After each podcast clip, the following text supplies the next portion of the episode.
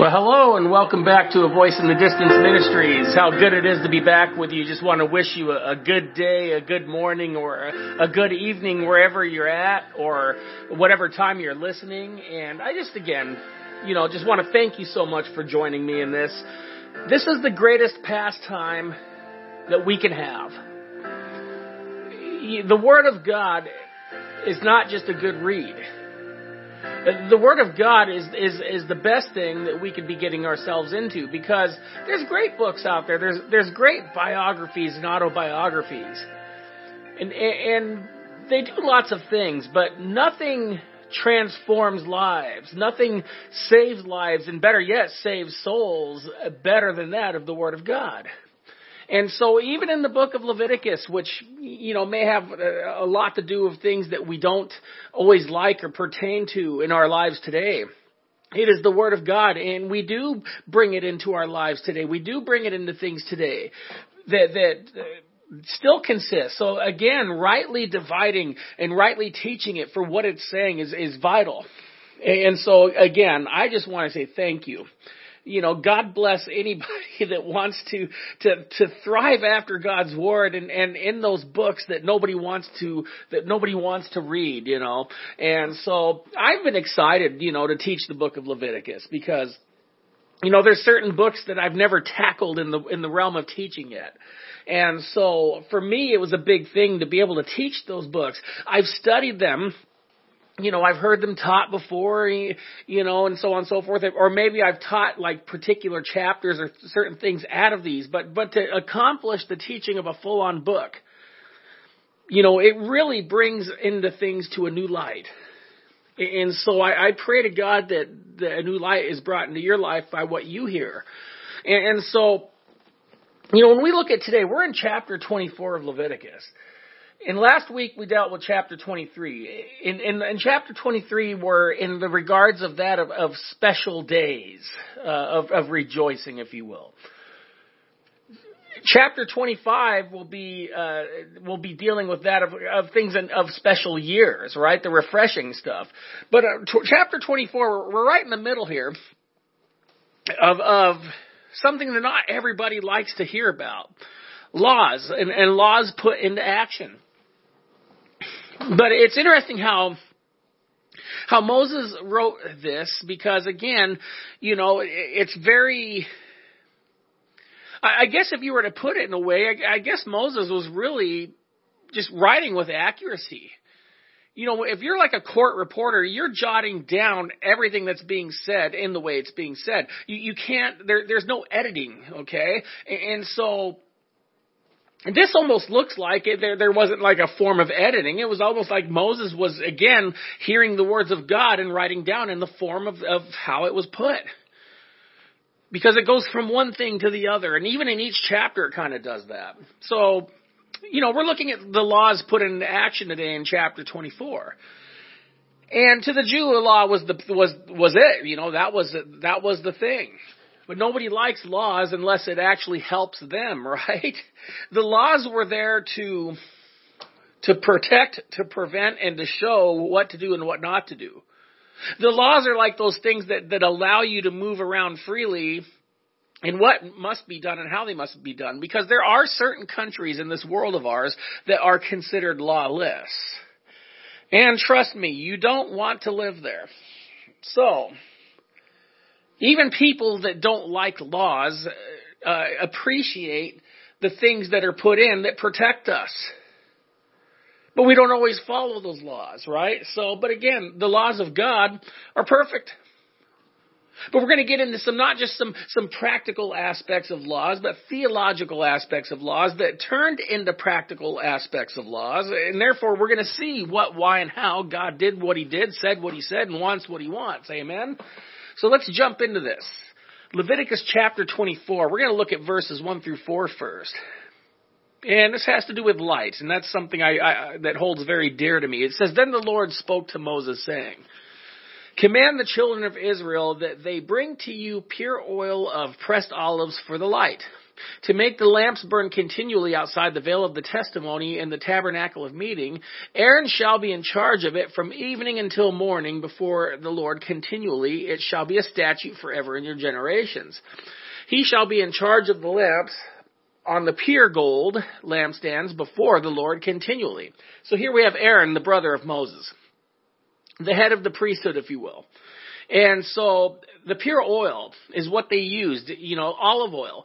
And gosh, olive oil is so precious, you know, it's, it's so healthy for us. You know, we use it for cooking, we use it for other things as well. We use it for anointing. You know, they would anoint the priests, they would anoint the kings uh, when they were raised up. They would pour the olive oil over the head. And the olive oil is always like a representation of the Holy Spirit which is a perfect fit because they use the olive oil in the lamps. And these lamps were of gold. They had to be of gold. And, and so gold was also like a representation of that of heaven. And, and so I, I see the fitting ways of God, the designs, if you will you know and so it had to be it had to be pure olive oil like the extra virgin olive oil the best that you can use the best that you could take and so they would use that as, as the thing that kept it light. So he was he was in charge. Aaron was in charge as the priest, and and so that was the thing. They, that's what they had to use. It was their responsibility. You know, as, as a pastor teacher, I myself, to an extent, maybe not from a literal term of filling a lamp oil, but you and I are called to be the light. See, the lamps had to be continually lit because the lamp was, was a representation of Israel. And Israel was a representation of the light in the area. They were to be the light of the world, right, in that area. That's why they were, that's why they were to keep it, um, uh, burning at all times. And so I, I've said the same thing to other people before when I've counseled people. You know, not everybody not everybody lives in the light. And, and sometimes darkness takes over one in their household.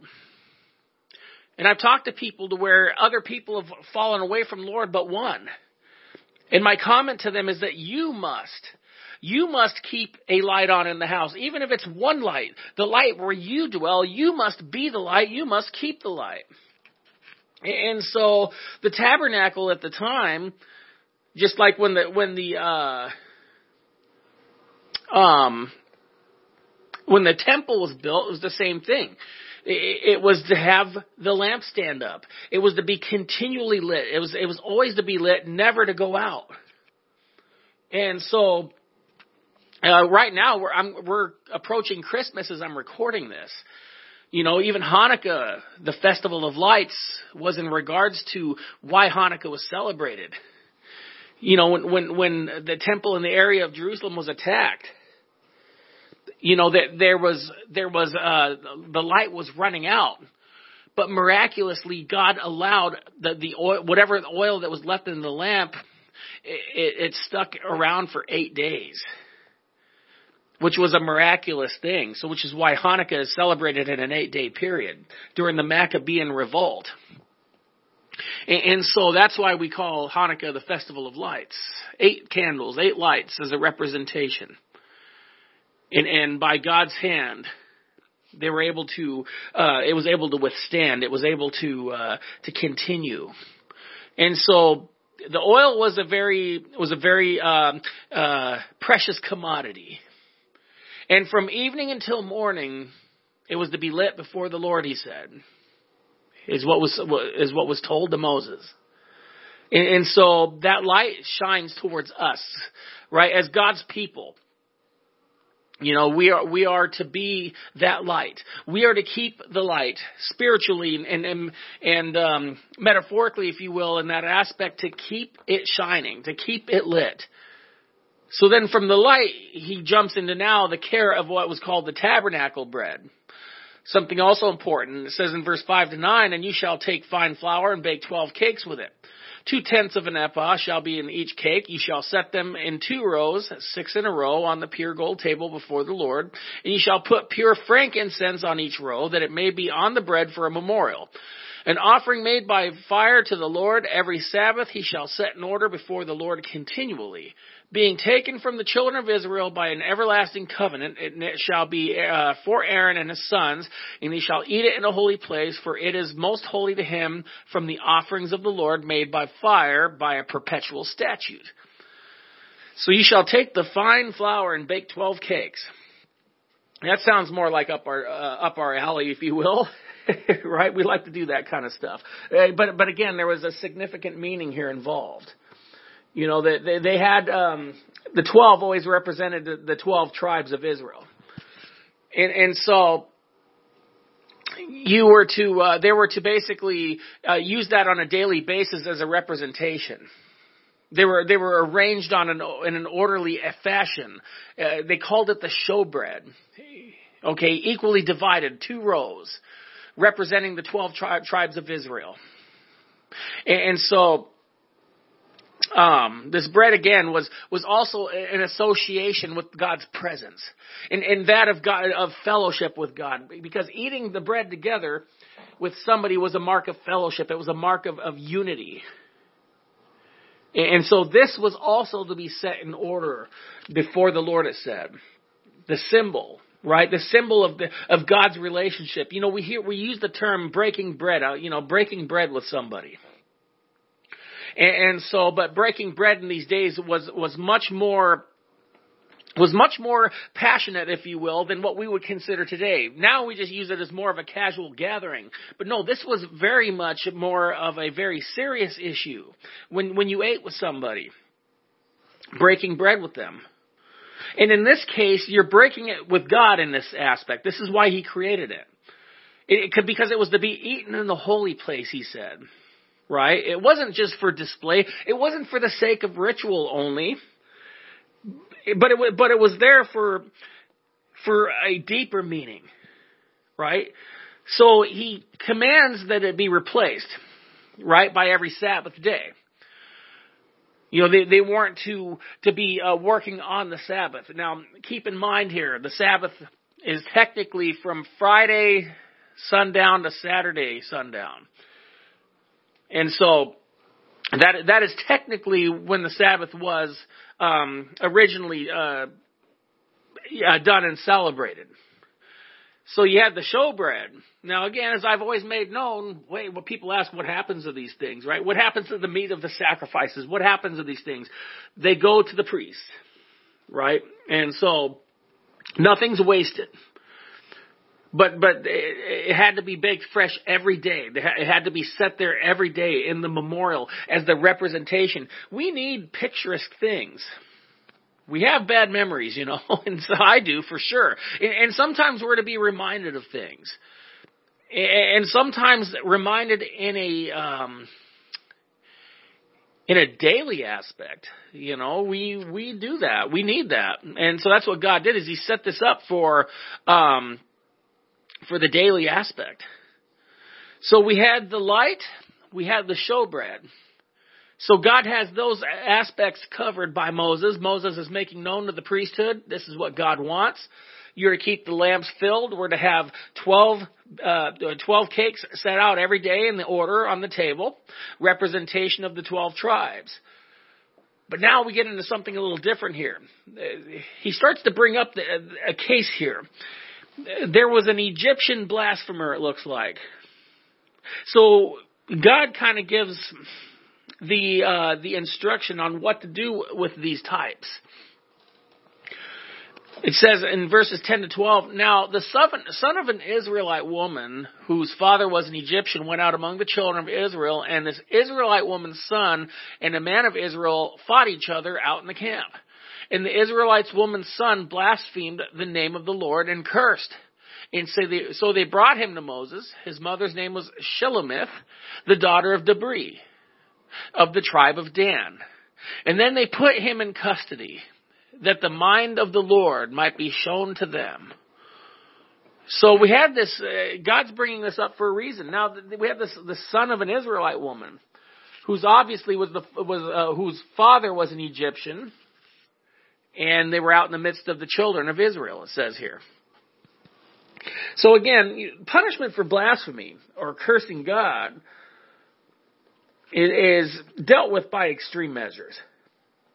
And, and this shows the seriousness of what God expects us to do or how to, how to take these things. You know, using the, using God's name in vain we shall not do. Or swearing or any of those things. Why? Because, you know, a lot of people, we do that. A lot of people either do it for two reasons. They do it because they do it in a form of obviously that he either doesn't exist or they know he exists and they're foolishly challenging it. It's a lose-lose none the way. But it's, it's, it's one of those two things. Okay? And so, you know, we, we take this. We, we, we need to take this seriously. Okay? Nobody likes their name slandered. You know, people have killed other people because they, you know, they cursed somebody's mother's name, you know, or their father's name. And so, God takes very seriously His name. And so again, to be careful on how we act, how we speak, treating God with that reverence, right? See, God always, always has the last word. And so he's making known the reverence here. You know, this here, the laws were like the form of a, in a sense of like, look, here it is. Too much knowledge brings much, um, you know, responsibility. But even the conscience of people, when they, you know, when they've blasphemed God, they, you know, there, if there's no, if there's no conviction, then, then you're in big trouble. Now, they put this guy in custody that the mind of the Lord might be shown to them. Right? And so, we don't know exactly what this guy did or said, but it was, but it was something that angered God. And so, God always protects foreigners too on top of it.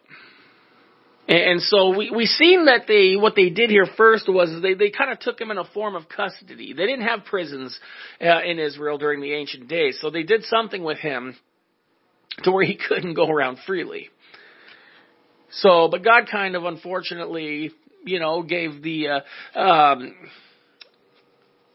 gave his fate, if you will, to to anybody that does any form of blasphemy. It is unfortunate because that's not what God wants. But when people blatantly, when people blatantly blaspheme his name, here's what happens in verse 13 to 14. And the Lord spoke to Moses saying, take outside the camp him who is cursed. And then let all who heard him lay their hands on his head and let all the congregation stone him. So this is again the ancient day form of capital punishment. They would lay their hands on the head you know, they did that to the scapegoats. The scapegoats were, were first, you, you would place your hands on the head of the scapegoat, transferring, spiritually transferring the sins to the, to the scapegoat, and then another one was done, uh, was used in the form of the sacrifice. And in this case, they would do the same thing to where they would lay the hands on his head and then, and then the congregation would stone him right? Because again, that's how they did things back then. Stones were everywhere. Yeah, it, it was an easy way of of eliminating somebody in the form of capital punishment. Now, keep in mind, if somebody was uh, was done in by capital punishment, they had to have done something pretty harsh. God was merciful, and I cannot stand it when people say God, you know, the, the God of the Old Testament and the God of the New Testament, and the, how the God of the New Testament was so much merciful than the God of the Old. That is far, far from true you know they were they were stoning people in the New Testament for the same thing, okay? But again, it took a lot. It, it was supposed to take a lot. It was supposed to take something big in order for something like this to happen because God was merciful. There, there, there was ways out, but blasphemy, right? Cursing that of God is, is, is the last is the last thing that, that you could ever do.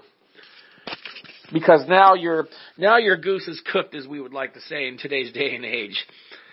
And then he says in verse 15 to 16, for the principle here, for Israel to learn, then you shall speak to the children of Israel, saying, Whoever curses his God shall bear his sin, and whoever blasphemes the name of the Lord shall surely be put to death.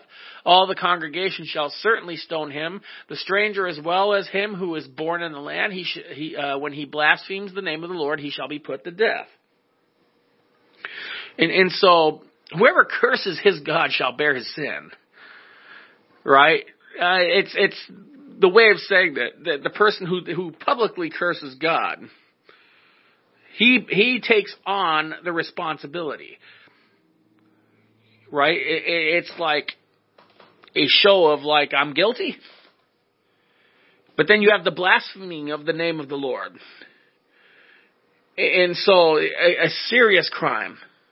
So, you know, we look at God, if He required this foreigner to be executed for this offense, when God normally protects the foreigners, there was something more than meets the eye.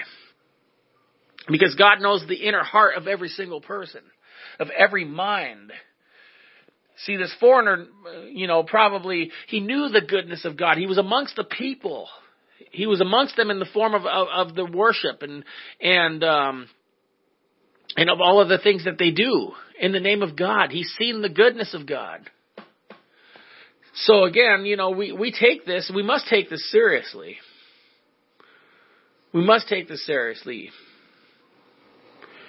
And so, my gosh, you know, the Jewish people, God bless them, they, they don't even, uh, they don't even write down the name of God because of reverence of His name. They don't want to misspell it. They'll never spell God or, or, or Yahweh in, in the Hebrew. But if, if you even look at like modern day Jewish literature, they will say God, right? But they will not normally put an O in, in, in the three letters.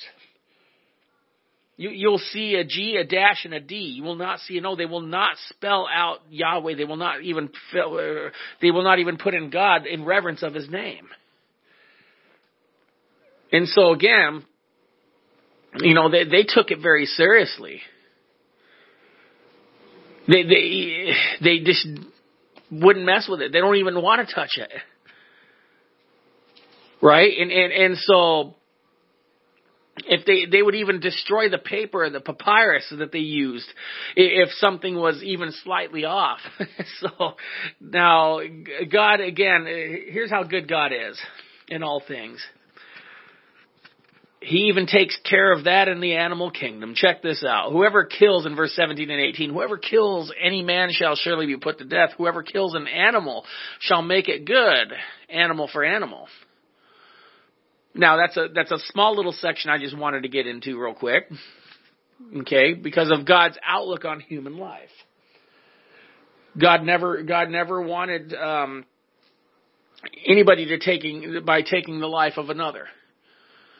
Because we were created in the image of God. Crimes must be punished and the the punishment fits the crime because God is the is the lawmaker and the judge. But we take a look here because animals are owned by humans in a lot of cases. Now, when an animal was wrongly killed in a say in a sense, um, however it was done, if uh, let's use a modern day age, if it got ran over by something uh, or someone, you were to replace. Well, however it was done with money or with another animal, you were to, you were to replace the animal. And so that was that was the, the the, concept. That was the whole thing. Because again, God wanted to make sure that that no wrong is amongst the people, even if it's in regards to animals. Now let's see here. Verse 19 to 22.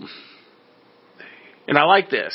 The right measure of that of judgment. If a, if a man causes disfigurement of his neighbor, as he has done, so shall it be done to him fracture for fracture, eye to eye, tooth uh, for tooth, as he has caused disfigurement of a man, so shall it be done to him, and whoever kills an animal shall restore it. But whoever kills a man shall be put to death. You shall have the same law for the stranger and for one from your own country, for I am the Lord your God. God doesn't discriminate, you see here. So, again, God is the measure, the measuring stick. We've heard people say, "Oh, I believe in an eye for an eye," you know, and, and so the the law of God did not mean like taking out the eye of another man, if you will, if if it was gouged, right? It, there was to be restitution in one way, shape, or form. See, a lot of people get a lot of misunderstandings here in regards to this in the cultural aspects. This is why the Word of God must be taught uh, and divided rightly, because a lot of people take it into things that they like, or they dis- they dismiss things they don't like. Okay, so it, just be, if somebody was to lose their eye, then then uh, then that wasn't that wasn't to be done to the other person. My two pastors, um, they're both brothers, and I consider them both my pastors. But the one, uh, they were both kung fu masters, still are, um, and they are. Um, they were one day they were putting on a performance and they were doing an exercise with uh, wooden staffs, if you will. And the younger brother uh, blocked the stick, and and and it broke off, and it took his eye out, and he has to wear he has to wear a glass eye. Now, did my pastor have to lose his eye over that? The one, you know, no, he didn't. But back in these days, there there had to have been some sort of restoration involved. You know, it was an accident nonetheless. But you see, that's the, the, the beauty here. God, God and, and our Lord and Savior Christ Jesus and His grace and mercy utilized this because the, the amazing thing that I heard from my other pastor, the younger brother with, with the one that missed the eye, he said that when he lost his eye, he said he saw things better than he's ever seen before. Not, not literally, but, but spiritually, he said. Something good came from it. Right? And, and so our human nature takes things too far. Whether whether it's in leniency or, or whether it's through severity, we, we tend to take things too far. God does things perfectly. Right? God righteously condemns. God righteously rewards. He righteously forgives. He righteously gives. He righteously takes. And who are we to say what is right or what is wrong? And so we must thank him, we must praise him. And so we just we want to look at this as as again we we're looking at this stuff of like like what is it that God wants? What is it that, what is it that he doesn't want? Right? That that's the neat thing about Leviticus is is that we we could find these things, you know. we take these things and and it's kind of like, wow. You know, we we are just uh we're just so blessed to to to have the word of God. You know, but we we can't take these things on our own accord. A lot of people want to butcher the 10 commandments, right? Hey, thou shalt not kill you know, but and they're add on to it unless somebody makes us angry. Or I'm sorry, thou shalt not murder. There is a difference. Thou shalt not murder unless somebody makes us angry. Thou, thou shalt not covet our neighbor's wife unless she's absolutely beautiful and I want her. You know, thou thou thou shalt not worship any other god. Well, unless he unless he doesn't give me what I want. People will come up with their own rules to add on. God's are just, God's rules are perfect. And the last verse, 23 says, Then Moses spoke to the children of Israel. And they took outside the camp him who had cursed and stoned him with stones. So the children of Israel did as the Lord uh, commanded Moses. We don't know how Moses dealt with this, you know, but obedience had to be had to be uh, practiced because God knew what was what. This particular blasphemer could have been doing something or causing complete havoc somewhere. Right? And, and so, God's justice is always perfect. There, there isn't enough psychologists out there that can fix or even truly evaluate what someone's going to do. But God can. And so this is how things had to be done. And they were done the right way because God saw all things and commanded all things to be done. It's the demonstration. You know, his crimes, they, they, they his crimes made him unclean. And when you were unclean, you were, uh, you were out of the camp. I, I've used this, uh, example on many of occasions, you know, because I've made known that I, uh, I like to, I like berries. I like strawberries and raspberries and blueberries. And what's funny is all of those are very healthy for you and very good but even they start to get moldy. It, and when you start to see one getting mold, it starts to mold the others in the batch. So therefore, you have to quickly rid of that if you want to save the batch.